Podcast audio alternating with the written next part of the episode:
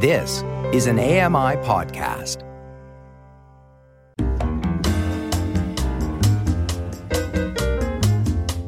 Welcome to My Life in Books Authors Talking Books, presented by blind writer and broadcaster Red Szell from his home in London, England.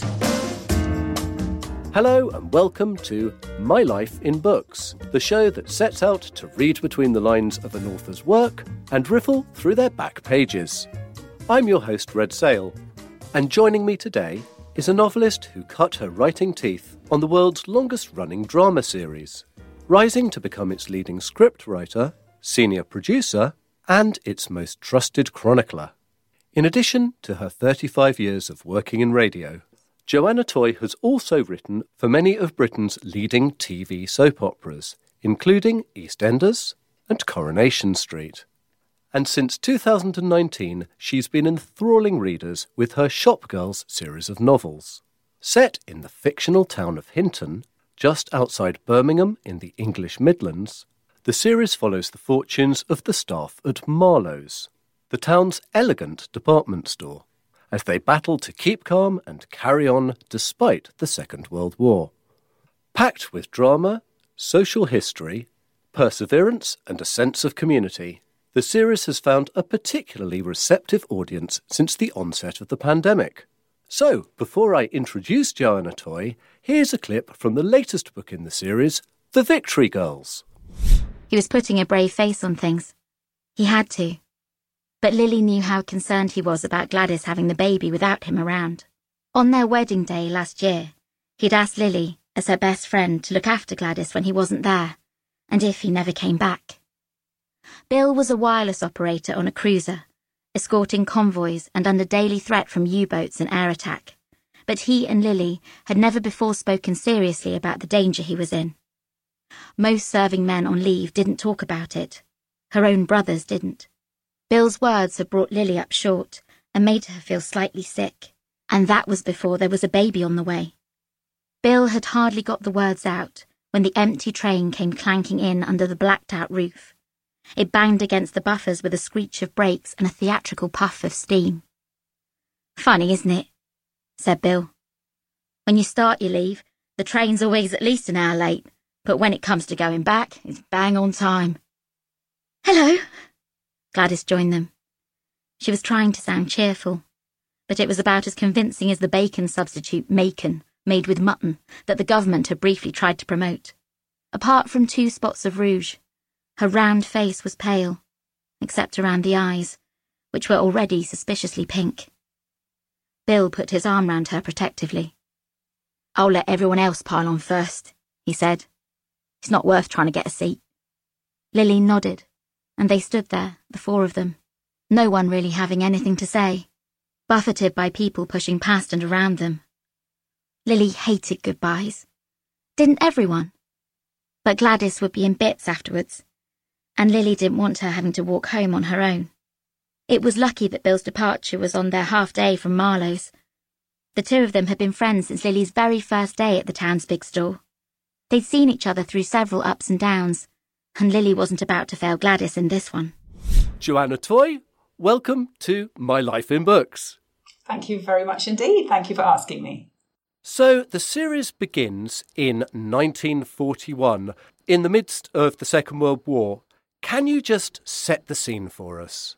Right. So the Shopgirls novels are uh, set in a small Midland town, a fictional Midland town, and they centre on uh, the lives, the working lives, the home lives of three young women who meet there as teenagers, really, and what ensues. The books, as you say, uh, started uh, in uh, June 1941 when Lily, my main character, gets her job at the store, at my Marlowe's department store, which is the beginning of a real journey, as we say, for her. She has just left school. She's quite overawed by this imposing emporium, really, it is.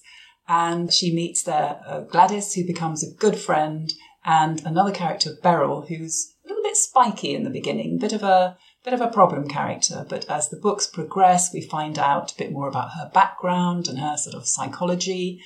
And they all form a, a friendship, which is really important and bonding for them. Lily is very fortunate because she has a very stable home life. Her mother is a widow, but she is really the beating heart of the books, I think. Uh, Dora, the mother, and she holds everything together really at home. Uh, Lily has two brothers who are away fighting, one in the navy, one in the army.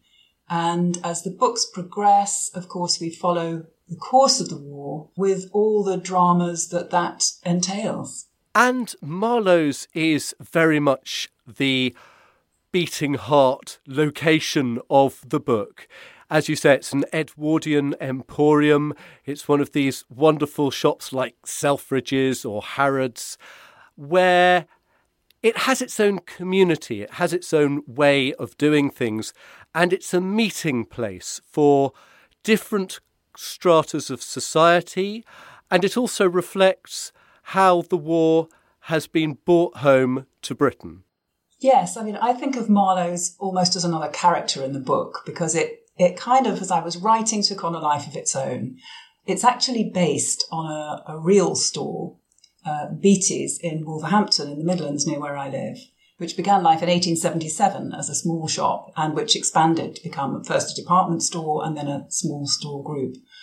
It seemed to me that a department store was just a brilliant setting for all the reasons that you've outlined. It's a complete world in itself. You've got all the social strata there, from the owner, Cedric Marlowe, down to the junior members of staff like Lily, through the managerial ranks. Uh, Lily works for a wonderful boss called Miss Frobisher, who seems quite daunting, but uh, actually, of course, turns out to have a real heart and a story of her own. So it was an irresistible setting for me and in terms of the war uh, impinging, uh, again, this is based on research of what actually happened at Beattie's. There were, of course, all sorts of restrictions that had to come in. The windows couldn't be lighted. The windows had to be taped up with sort of splinter net tape, it was called. Also, the second floor of the Beattie's department store, and I imported this straight into the first of the books, uh, was given over to storing parts for the air ministry. Uh, there were lots and lots of factories round about Wolverhampton making Spitfires and Hurricanes and parts for, for such things. So that was commandeered.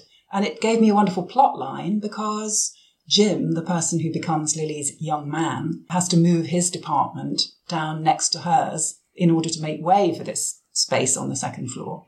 So there were all kinds of things like that that really have fed into and helped along the action of the novels.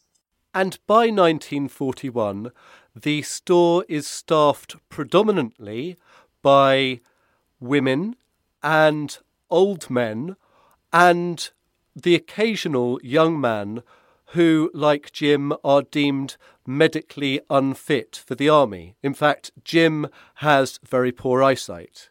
Yes, that's right. Um, it, it occurred to me very early on that because I had chosen to set these novels in Civvy Street, if you like, and not put my characters in the services, it was going to be quite a problem uh, having enough young men around. But Jim, unfortunately, uh, is one of those children who should probably have been patched as a child.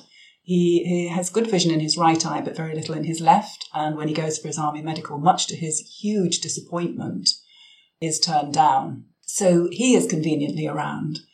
And uh, in, in terms of other young men, Gladys ends up with a boyfriend, subsequently her husband, who is serving in the Navy. And Beryl's husband initially joins up, and then I won't give too many plot lines away, but uh, he has to has to come back to England. So yes, it was quite an interesting challenge. I managed to keep one of Lily's brothers in the UK, but the other brother is serving in the Western Desert, and uh, he is very much part of the whole pushing Rommel into the sea push, which took him through Tobruk and El Alamein with associated alarms, really, for those at home. And you clearly enjoyed your research for these books. As you've indicated, you link the action at home to the actual events that are going on in the Second World War. And one of the things that's really interesting is, especially in this day and age, the lag in news coming back from the various fronts to home. this has been uh, the main difference. A lot of people say to me, oh, you know, what they went through in the war, it's kind of like what we've been going through globally now. I'm like, well, mm, yes and no. Um, there were, you know, kind of similarities. At the very beginning in the UK, we were queuing for tins of tomatoes and pasta and toilet rolls. There was a massive shortage of toilet rolls. And of course, Dora, Lily's mum, has to go out every single day. Uh, she has to go out shopping uh, for what is available and what is available on coupon. But in terms of communication, we recently, in, in what we've uh, gone through with the pandemic, the one thing we have been able to rely on is communication, particularly the internet with uh, all sorts of ways of keeping up and keeping in touch with people. On the other hand, the one thing that they could do in the war was see each other physically. And every time uh, in the, particularly in the most recent two books uh, that I've been writing, every time the friends linked arms or hugged and kissed on meeting, it gave me a little bit of a pang, really, because that's what uh, people have, have been deprived of. In the war, of course, if you were willing to uh, dodge the bombs and go out in the blackout, you could also go socializing. And because home wasn't always terribly comfortable, because there was no central heating and people had outside toilets and uh, running water in the kitchen, that was about it. Um, you could go dancing, and my characters go dancing, they go to the cinema and can go out and enjoy themselves. The books have proved to be hugely popular during the pandemic, especially. And I was wondering whether it is that sense of community, that closely observed social history that has appealed to male and female readers alike. Yeah, that's very interesting. I was initially quite amazed when I used to go out and do library talks and that kind of thing. The audience would be yeah, perhaps 60% women, but quite a lot of men would come along as well. And, you know, the books, they're not kind of war books. There's no violence in, in them in that traditional way that, you know, men would want to read something which was active and a kind of a thriller. But I think the thing about the war is it's difficult not to be interested in it. It's just such a fascinating period. You know, I think history tells us a lot about ourselves, and I think people were tested in the war in a way that even eh, what we've been through recently in the past sort of 15, 18 months globally, I mean, of course, has impinged on, on, on people in many, many ways. But the war went on for six years. And I think you have to remember that. I think the other thing is that the war feels uh, still, it's a couple of generations away. I think for many of us, our grandparents or parents went through the war and it was very real. It stayed with them, whether they talked about it or not. And the after effects of the war, the rationing that went on in Britain until 54, uh, before everything was completely off ration. Uh, so it really did leave a, a lasting impact. This week I'm in conversation with novelist Joanna Toye. And after the break, we'll come back and examine more of the social history in her Shopgirls series. Share your views on the books you love with Red. Email feedback at ami.ca or leave a voicemail by calling 844 971 1999. This is My Life in Books on AMI Audio. More from Red and his guest this week in a moment.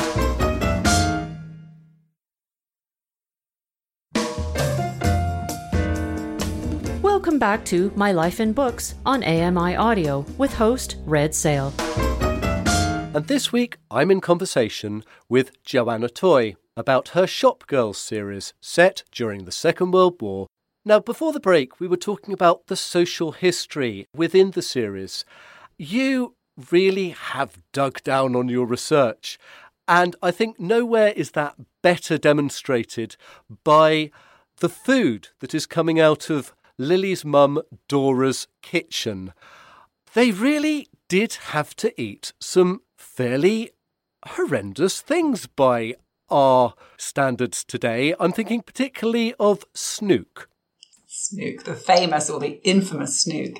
It was this horrible, greasy fish that came in tins, South African, I believe. I'm sure there are delicious ways of cooking it. Chefs have probably come up with all sorts now. But at the time, it was not uh, something that the British palate certainly enjoyed.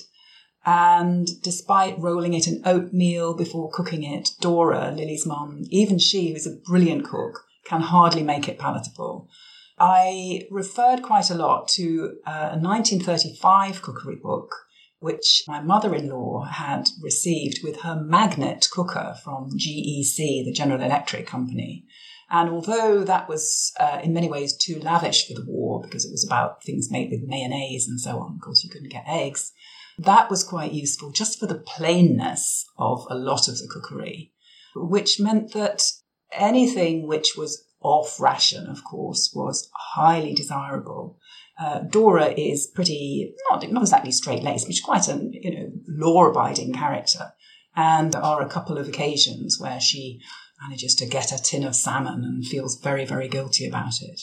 But really, it was very very difficult. Uh, Dora does manage to make most of the things which we know about the Woolton pie. She puts perhaps a bit of mustard in it to, to zizz it up a bit but the diet was pretty bland. Well, yes, I really don't fancy the sound of macon, which is the mutton bacon, or oatmeal and lentil sausages. I was wondering, did you try any of these recipes? I couldn't possibly inflict it on anybody. I mean, I think actually oatmeal and lentil sausages, you know, are actually probably quite good for you, but now we'd have a lot of spices and herbs and things to put in. And that was not necessarily a big thing in English cuisine. I mean, curry was quite popular because of the whole kind of colonial influence, but it's not something that came out of uh, Dora's kitchen. The canteen at Marlowe's does try curried mutton at one point, and that doesn't go down very well. There's a, a big sale of peppermints from the uh, local corner shop after that, I think. Now, Dora is very fortunate in the later books because she has made friends with a Canadian serviceman who manages to supplement her kitchen. Yeah, that's right. In the early books, Dora is uh, kind of a not a background character, but a, a medium level character. She doesn't push herself forwards. And as the story went on, I'm thinking, well, you know, Dora is only in her early 40s. She's been widowed young. I would like her to have a story for herself, which is not just about being somebody's mum. I don't just want her to be a dispenser of food and wise advice. And it seemed to me that it would be more interesting to introduce a Canadian character than the kind of standard American. Uh, there is an American serviceman who comes in in later books in a, in a different way because it seemed a shame not to acknowledge their presence in the UK as well. But the Canadian corporal Sam becomes quite close with Dora and with the family. And Lily and Jim, they're very excited by the thoughts of uh, everything that they could get from their Canadian base. Sugar, and Jim is fantasizing about T-bone steaks, not that he's ever had one. But um, Sam, in the end, also has to uh, go home to Canada and he sends parcels to them which are an absolute lifeline. Particularly at Christmas, he can send dried fruit, and Dora is a wonderful baker, so the fact that she could make some kind of Christmas pudding or Christmas cake is just incredibly exciting. Jam in tins, shortbread, butter, which of course fats were rationed. So, I mean, he is, of course, more than just a, a kind of a grocery delivery service. They all become very fond of him. But it was really, really important uh, if you could get food from abroad. That was such a help. And as we've seen recently in the pandemic, in extremis, people do pull together to help each other along. And Dora is often baking cakes for other people and pooling her resources for the special occasions, for victories at Tobruk, for weddings, for engagements, and for the birth of children, because there is also a lot of love and relationships developing through this series of books. Yes, I don't want to give the impression that they're, you know, some kind of grim misery memoir type read. You know, I like to think that they are warm and homely and that um, a reader at the end is left with a sort of satisfying feeling that they've spent time with real people who they would like to know and that they've actually got to know through the course of the books. I mean, I think there is an awful lot about community, community spirit, about the importance of family and the importance and the power of friendship. I mean, it's friendship that really pulls these three girls together and then through with interventions from older characters like, like Dora to give them a bit of guidance. But so much of it is actually Lily and Gladys and Beryl maturing and becoming young women through everything that they've gone through together. There's also quite a bit of adventure going on. There's a fair sprinkling of spivs and black marketeers, the investigation of whose nefarious activities gradually draw Jim and Lily closer together. Yes, it's very interesting. Uh, very early on in the series, somebody said to me, Well, Joe, you know, I love your books. Have you got a real villain? And part of me thought, well, actually, the war is the villain because that is throwing so many dreadful things into the mix. I certainly didn't want a kind of pantomime moustache twirling villain. The black market story again, that uh, came from a real uh, instance. It involves a, a, a, scam with coal, which again, of course, was rationed.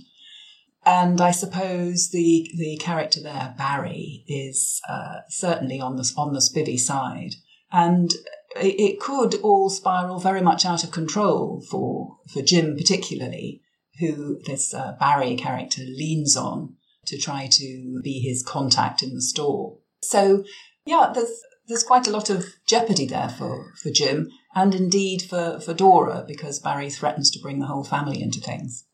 And jeopardy is also never far away in the form of aerial bombardment. The name of Coventry, the city that was destroyed in the early days of the Blitz, rings throughout the series. And Gladys, Lily's closest friend, has lost all her family in that air raid. Yes, poor Gladys loses both her parents. She's an only child, and uh, she comes to live with her grandmother, who's not a very sympathetic character. She's very self absorbed and really uses Gladys like a skivvy, which enrages Lily, who is one of those people with a really big heart. She can't bear injustice. She can't bear to see anybody being hard done by. And it enrages Dora as well, who gets to know Gladys's situation. Uh, because Dora is someone who takes the attitude of, you know, if you want a helping hand, look on the end of your arm, sort of thing. And she'd do anything for anybody. She can't understand a selfish old person who just takes to her bed when there's no reason for it except idleness as she sees it. On Lily's very first day in the store, there is an air raid warning. So the action starts straight away, really. It throws Lily together with characters that she might not otherwise come into contact with, i.e., the customers who are sort of trapped in the store in the underground shelter with the staff. And, you know, again, nobody knows for how long. The, the lights are on because we're underground, but, you know, they're, they're swinging with the, with the power of the implosions uh, elsewhere. And there is, in fact, not wanting to give too much away, uh, a fairly serious incident of bombing, uh, which comes right to the heart of the community and without giving too much away, because of the resilience and the make, do, and mend attitude that prevails at Marlowe's, that also provides an opportunity. Very much so. The whole make, do, and mend and let's grit our teeth and get on with it and keep calm and carry on, you know, all this stuff from the posters does drive through the books inevitably because that was the attitude. You know, we shall not falter and fail. We'll fight them on the beaches. All of that stuff rings through. And when Marlowe's does suffer as a result of bombing, yeah, the staff all have to, to pull together to uh, make Marlowe's, which has been this kind of iconic, beautiful luxury store, into something which can still function and still have that role. And it's a huge opportunity for Beryl, who is, I suppose, of the three, having said she started off as the spiky one, she is the sassy one. You know, she's got a mouth on her Beryl. And uh, she sees that um, because four of the shop windows have been blasted out and there's no chance to get plate glass in that size to replace them during the war, she suggests that um, they should be made into little shop units. And she, by this time, has left Marlowe's to set up a little business on her own. And lo and behold, she manages to get her way. She's very persuasive. And having said that, she nearly lands up in trouble several times, uh, being a bit too persuasive or people taking that persuasive attitude the wrong way. So it's one of those things whereby every challenge is an opportunity if you're writing this kind of saga, really. And I think that's the thing that I've taken away from all five of the books so far. It is that even amongst the rubble, there are flowers growing. And Lily has a mantra, which is what helps her get out of bed every morning. That's right. She reads it in a, a woman's magazine uh, very early on, which is to write down three good things that have happened that day. And it's a very good tip, really. You know, I'm sure it's given us a mindfulness exercise now uh, that we should all reflect and count our blessings rather than comparing ourselves with people who are, uh, in fact, better off as we perceive it. So Lily does try to write down three good things every day, however big or small. And, uh, you know, not wanting to sound trite, it does, uh, on difficult days, help her. And she's a real problem solver, Lily, almost to a fault. She cannot bear to see unfairness or injustice. And I'm thinking particularly when the evacuees are sent from London to Hinton. Yes, Lily starts off as someone who rather jumps in with both feet. She is an outgoing character. And as you say, she doesn't like to see anyone hard done by. She doesn't like to see unfairness. She is in the fifth book very, very torn because she is now of an age where she feels she could or even should join up. By this time, we've arrived in early 1944. So we know that the war had some way to go. She and the characters in the book didn't know how far it had to go. So she is persuaded, however, because of her love for her job, her love for Jim, her fellow feeling for Gladys, who is about to have her baby and who Lily feels needs her in Hinton.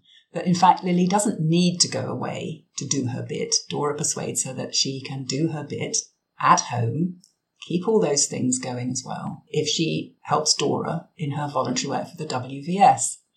And um, in 1944, this was when the doodlebugs uh, started to fall on London and a whole tribe of evacuee children arrives uh, in Hinton. And Lily and Dora are involved in placing them around the town. But Lily is not happy with the fact that one young boy has been separated from his sister, first, and secondly, has been placed uh, in a pub as his temporary home. And of course, she goes back to check on him, finds that he's indeed not happy Lily manages to effect a, a brilliant conclusion in placing this child with someone who could really do with some company and in getting his sister to be there as well. So she manages to kind of neatly, for me, tie together two sort of plot lines. And that sense of everybody being in it together really does lend itself beautifully to a story that is set round a single location. And I was wondering if this is something that grew out of your time working on The Archers, the longest running drama in the world. Um, yes, I think in a way it was an inevitable development. I think when many people think about The Archers, the word that springs to mind, certainly for me, is community and neighbourliness, uh, family, of course, as well and the, the, the power of, of place is, is very important. You know, it used to amuse me when people used to say when I was writing The Archers, oh, wouldn't you like to write something of your own, something original? And I'd be like, well, who do you think writes these scripts? You know, we may be given a storyline and the characters may have been established for 40, 50, 60, 70 years now, incredibly. But, you know, the dialogue is all mine The, the composition of how uh, a week of six scripts will run is all, is all mine. Uh, I mean, I felt a great sense of ownership over, over every single script that, uh, that I wrote. But it's very satisfying to have now created my own world and my own characters who have become as much kind of family and friends to me as the Archers were when I was writing it. Something that I've heard other authors say is that they really feel that the story begins to flow when the characters begin to take control of the plot. And I was wondering whether you felt that both in your soap days and perhaps even more since you started writing your Shop Girls series. Right. I think when writers talk about characters taking control, what they really mean is that the characters have a psychology all of their own, if that doesn't sound too kind of grand and precious. When you're writing characters that you believe in and you want a reader to believe in, you know, you spend a lot of time in their head and in their inner lives.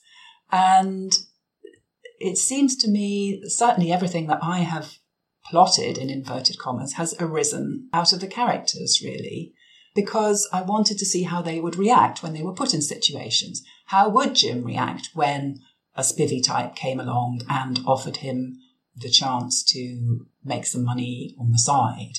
Um, well, Jim is a very upstanding young man, so actually we always knew he was going to refuse. But how was he going to get out of it? Equally, he's he's very honourable, and he's not going to go running to Mr. Marlowe, bleating about it. So it, it's things like that, I think, that make you feel that the characters take over. They certainly determine how stories will work out.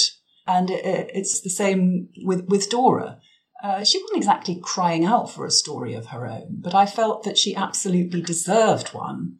And it was very satisfying, therefore, to give her this story with the Canadian serviceman that seemed to, again, just kind of grow organically out of the sort of person that she is. And I'll say is because, you know, to me, she's living and breathing.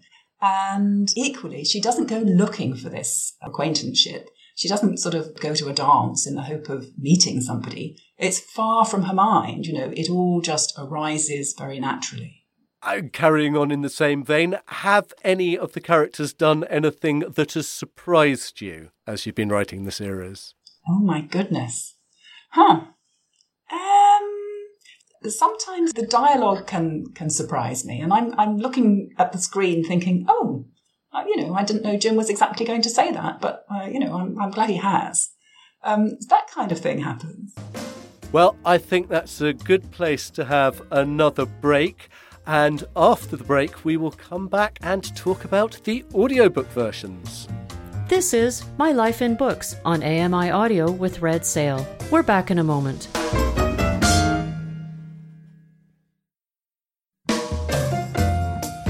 You're listening to My Life in Books with Red Szell, only on AMI Audio. This week with my guest, Joanna Toye, author and doyen of the soap opera. Joe, we were talking just before the break about the dialogue in the books. And after 35 years of working in the leading soap operas in the UK, I'm guessing you think in dialogue and you hear the voices as you write. Yeah, you're absolutely right. I don't just hear the dialogue, I say it out loud as I'm writing it, which always like, why am I so thirsty when I've been sitting at the computer for two hours, not talking to anybody? But I've basically been talking to myself. And I did exactly the same when I was writing The Archers, except embarrassingly, I used to do it in the characters' voices. So I'd be doing Joe and Eddie, and then I'd be doing Linda Snell very, very badly. I won't give you my renditions because that was really important for the speech rhythms. Obviously, characters like Joe and Eddie have got their very particular way of speaking. In terms of the novels, yes, the dialogue is incredibly important to me. Uh, I do speak it out loud and think very much in scenes. In fact, I had to retrain myself on so many things. There are many carryovers from writing uh, as a scriptwriter and serial drama to writing the novels, dialogue being the principal one. But I had to train myself not to start scenes, as it were, in the book chapters with dialogue, but actually to do a bit of scene setting, which was no hardship. You know, it's been really, really enjoyable. And I love the scene setting and describing, uh, you know, when Lily and Jim go to the, the posh hotel, the White Lion, exactly what the atmosphere is like on the ground floor of, of Marlowe's with the parquet floor and the perfumes and so on. But my editor was constantly saying to me in, in the beginning, mm, yeah, can we just have a little bit of, uh, you know, just set the scene here before we go into the dialogue? So I, I was trained in some bad habits as well as some good ones. Now, one of the things that has carried over from The Archers is your relationship with Becky Wright, who you have chosen as your narrator for four of the five Shop Girls novels. Yes, that's right. Becky played Nick uh, in The Archers, the wife of Will Grundy, uh, the gamekeeper. And sadly, Becky's part was was written out. Nick unfortunately died very young in a you know wonderfully played scene by Becky. And um, the first book was narrated by a different actress, and uh, I just had the feeling that Becky would bring something very different to the character and the quality of the books because I knew what a wonderful radio actress she is and her, her range and just her whole sympathetic attitude. And she's done just a wonderful job. So uh, I'm absolutely take my hat off to, to Becky and any actress, any actor. I just think they do a wonderful job. Well, let's hear from Becky about her experience of reading your Shop Girls series. Becky Wright, welcome to the show. Thank you very much. It's very nice to be here. Now, in addition to knowing Joe through The Archers, I know that you were especially keen to work on the Shop Girls series for personal reasons. Because I'm from the area, and when Joe told me about what it was about, a lot of the places mentioned in the book are places that I spent time in as a child. And also, the shop in the book is inspired by my great auntie used to work at. So it's not the actual branch, because I think Joe based it out of Wolverhampton, but my great auntie used to work at the Solihull branch of Beattie's back in the day. And also my family are sort of from around, mainly from Birmingham actually. And so you must have visited those old Edwardian emporiums as a young girl and had vestiges of that 1940s starched prim and properness.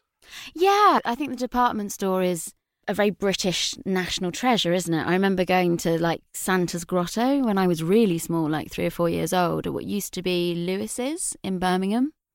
And I remember going to Rackham's, but it was always a bit of an occasion to go. But they're very unique, and I think they are, you know, very much of their time in quite a wonderful way. And I think that's why the Shop Girls series has really captured the imagination because it is recent history remembered. Yeah, and it's it's the time that we've lived through. Like the, some of those buildings haven't changed. I mean, they have refits and stuff, but they're essentially the same buildings that you know that were around in World War Two and, and, and before. So in my lifetime, I've been in those buildings, and certainly when I read the books, I can picture very clearly the world that Joe's created, very very clearly. And they were communities, and the customers were part of that community, and that means that you have an enormous range of voices to play through. yeah, yeah. I think there's a thing with audiobooks. You get ones that are very narrative and sort of almost lyrical in, in the prose and the, and the worlds they create, and other ones are about the people. So it's like doing an eight, nine hour monologue of all these different people. And, you know, Joe's books, Joe wanted them narrated in a kind of performative way so that these people really lived and you had an idea about what they were like and where they came from. And because she's written a series, it's bringing them to life over a period of time. So, you know, they, they grow and develop, and hopefully that's enjoyable to listen to, I hope. and so you actually get to be an entire theatre cast of yeah. characters. I did say to Jo because we were she um, had a little chat with me before I did. I can't remember which one of them it was, and I said, um, I was talking about voices. She said, "Oh, I think so and so should sound like this," and I said, "Well." I've got five people already sounding like that with that accent. I said, "Sure, how many characters are there?" I think we counted there were seventy-two people, including the incidentals at one point. you know, just even just the people alluded to of all these different people she brought to life. But yeah, sometimes it does feel like a cast of thousands in your head, and sometimes I will stop recording, going, "Who am I?" Okay, because I always have like, like a list at the side to have reference points in case I forget entirely where I am. And do you have a favourite character voice from the series? Oh, um, I rather like Gladys. I think Gladys is rather sweet. I just like the character. Yeah, and Phyllis, the Scouser, who came in and basically whipped everybody into shape in the last one. I was like, I like her, she can stay. And I like, you know, those really broad accents, you know, like Beryl and Dora as well, because that's how my family sounds. That's very familiar to me. And I think it's also it's not an accent you hear very much in entertainment or on the telly, you know. It's one people shy away from because of, you know, various, you know, prejudices about it. But I think it's rather beautiful. Um, but yeah, it's a big comfort to me. So any of the, the broader accents remind me of my family. And of course, one thing that you couldn't have known at the beginning of all of this is that you too were going to have to hide in your bunker at Oh, home. Uh, God. Keep calm and carry oh. on. Oh, do you know what? I'm not going to lie. It was a nightmare. I'm really not going to lie about it. People think it's really simple. Do I mean? I, I find, even though I do a lot of them, of all the things I do, I find audiobooks the hardest because it is just you. And if you take that and you know that when when uh, because I was doing, I think it was wartime. Yeah, it was wartime for the shop girls in wartime conditions, just as the first lockdown happened. And I literally was asked, "Do you have a microphone?" And I was like, "Sorry, what? Do you have a?" And so I cobbled something together. But also, I live in a terraced house with lots of noise going on, and it's very hard every time somebody slams a door, every time somebody turns on a tap, every time somebody is living their life. it ruins your take. And I also had some tech problems because I had a very old laptop, and I actually recorded one of the chapters in wartime seven times. Seven times. I actually shudder thinking about it. But yeah, it wasn't ideal. It was nobody's fault. It was just the way it worked out. But I had I had flashbacks over that for a while and I kind of got to one point I went, I'm never doing an audiobook again. This is it. I'm never doing it again. Well, for you, the war is nearly over. Just one more book in the Shop Girls series, yeah. and hopefully you'll be back in an independent studio rather than your home studio soon. I've yeah, I, I've actually been the last two books were recorded in a studio. Yeah, I only had to do the one at home. So I'm very grateful. I'm very, very grateful to be back in. Becky Wright, thank you so much for giving us some more insight into the world of being a talking book narrator and for being a guest on the show today. Oh, pleasure. Thank you so much for having me. Thanks again to Becky Wright. And now back to Joanna Toye. Joe, I know that it was particularly important for you that the series should be made accessible to those of us who can't read print and be made into audiobooks.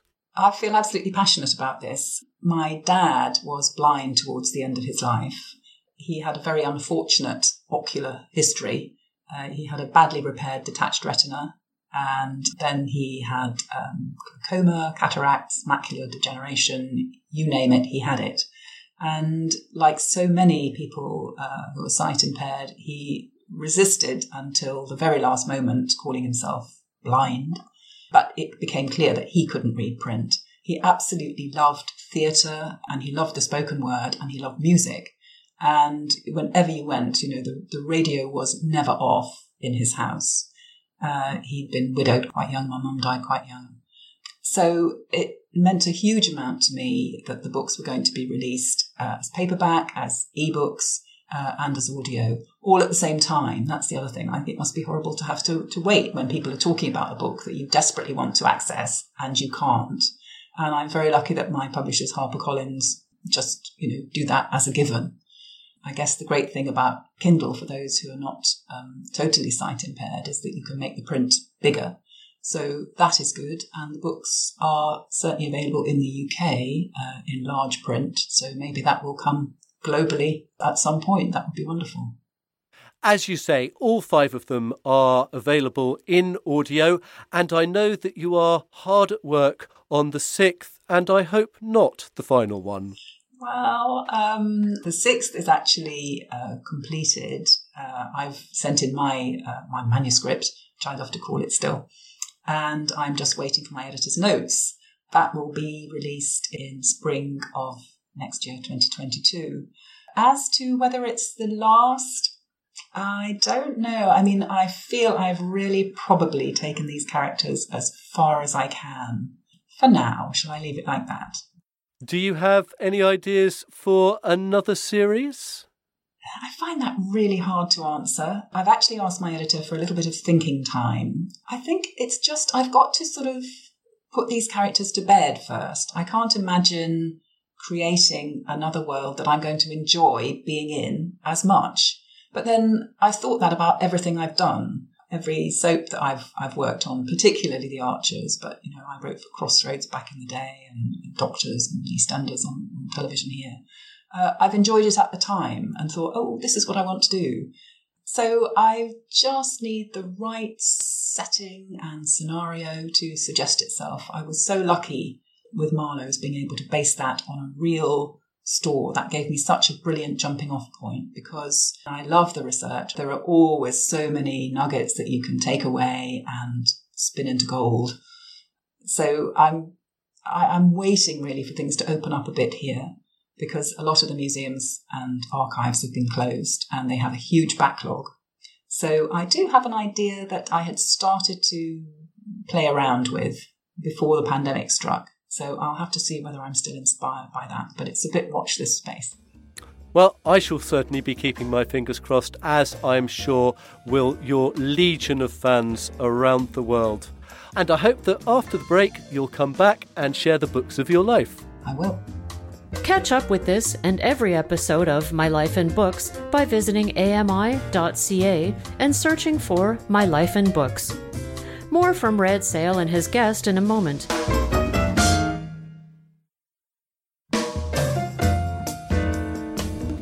Welcome back to My Life in Books on AMI Audio with host Red Szell.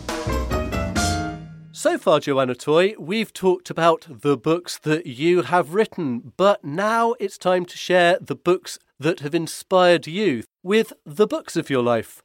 So, was there a book that you read as a youngster that made you fall in love with reading or want to become an author?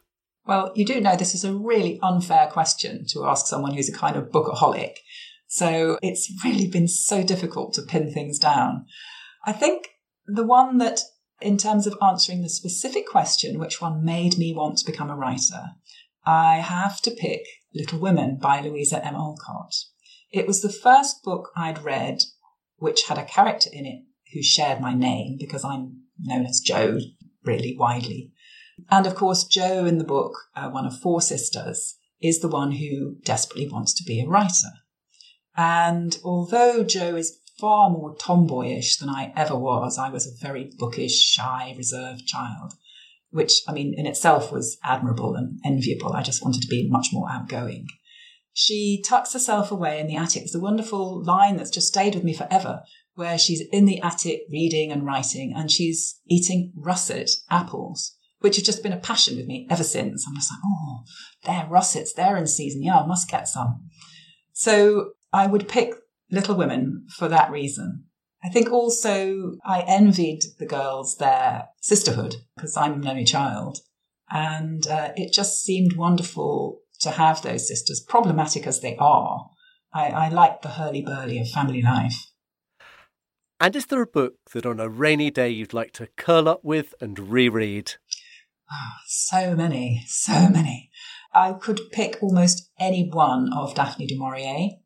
But since I have to pick one, I'm going to go for My Cousin Rachel, which I think is just a masterpiece.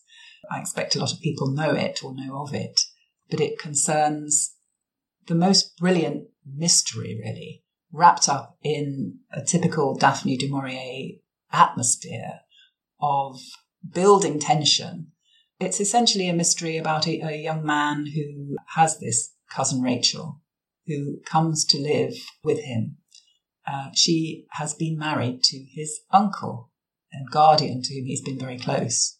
And um, a relationship develops between them. And the clever thing about the book, the genius of Daphne du Maurier, is that you never quite know whether Rachel is the character that others portray her as, or whether she is genuine as she seems and sounds, and whether Philip, the young man in the book, is actually unhealthily obsessed with her and therefore willing to believe she is a good thing.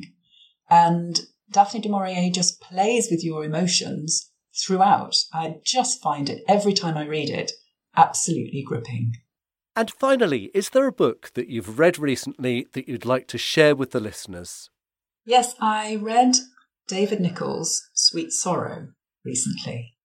It's his latest, and compared with his last one, Us, which is about an, an older couple and their son, this goes back to the sort of territory that he's probably known for, uh, a younger protagonist. It's just brilliant, classic, vintage David Nicholls, I think. It's a novel that reads so easily. You're absorbed into it from the very first sentence, which of course is what you want in any novel. It's actually kind of a meditation, really, on young love and that awful, poignant experience of being an adolescent, which he just pins so well. It's a character looking back on his first experience of love, and it's framed around a production of Romeo and Juliet, which this character, this young boy, gets involved in. I mean, he's a, he's a teenager who's just left school. And uh, he's from the local comprehensive, the play is being put on largely by sort of arty types from the public school nearby, but also with the kind of art crowd from his comprehensive school. So he does know some of the some of the players. He gets involved. He gets involved with the young woman who's playing Juliet.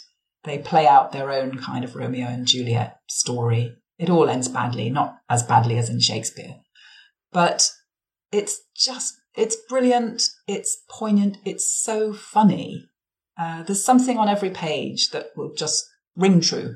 That's all I can say about it. Joanna Toye, thank you so much for sharing your obvious love of books with us today and for sharing a wealth of insights into your Shop Girl series. Thank you. It's been such a pleasure. It's just a joy to have so long to talk about books.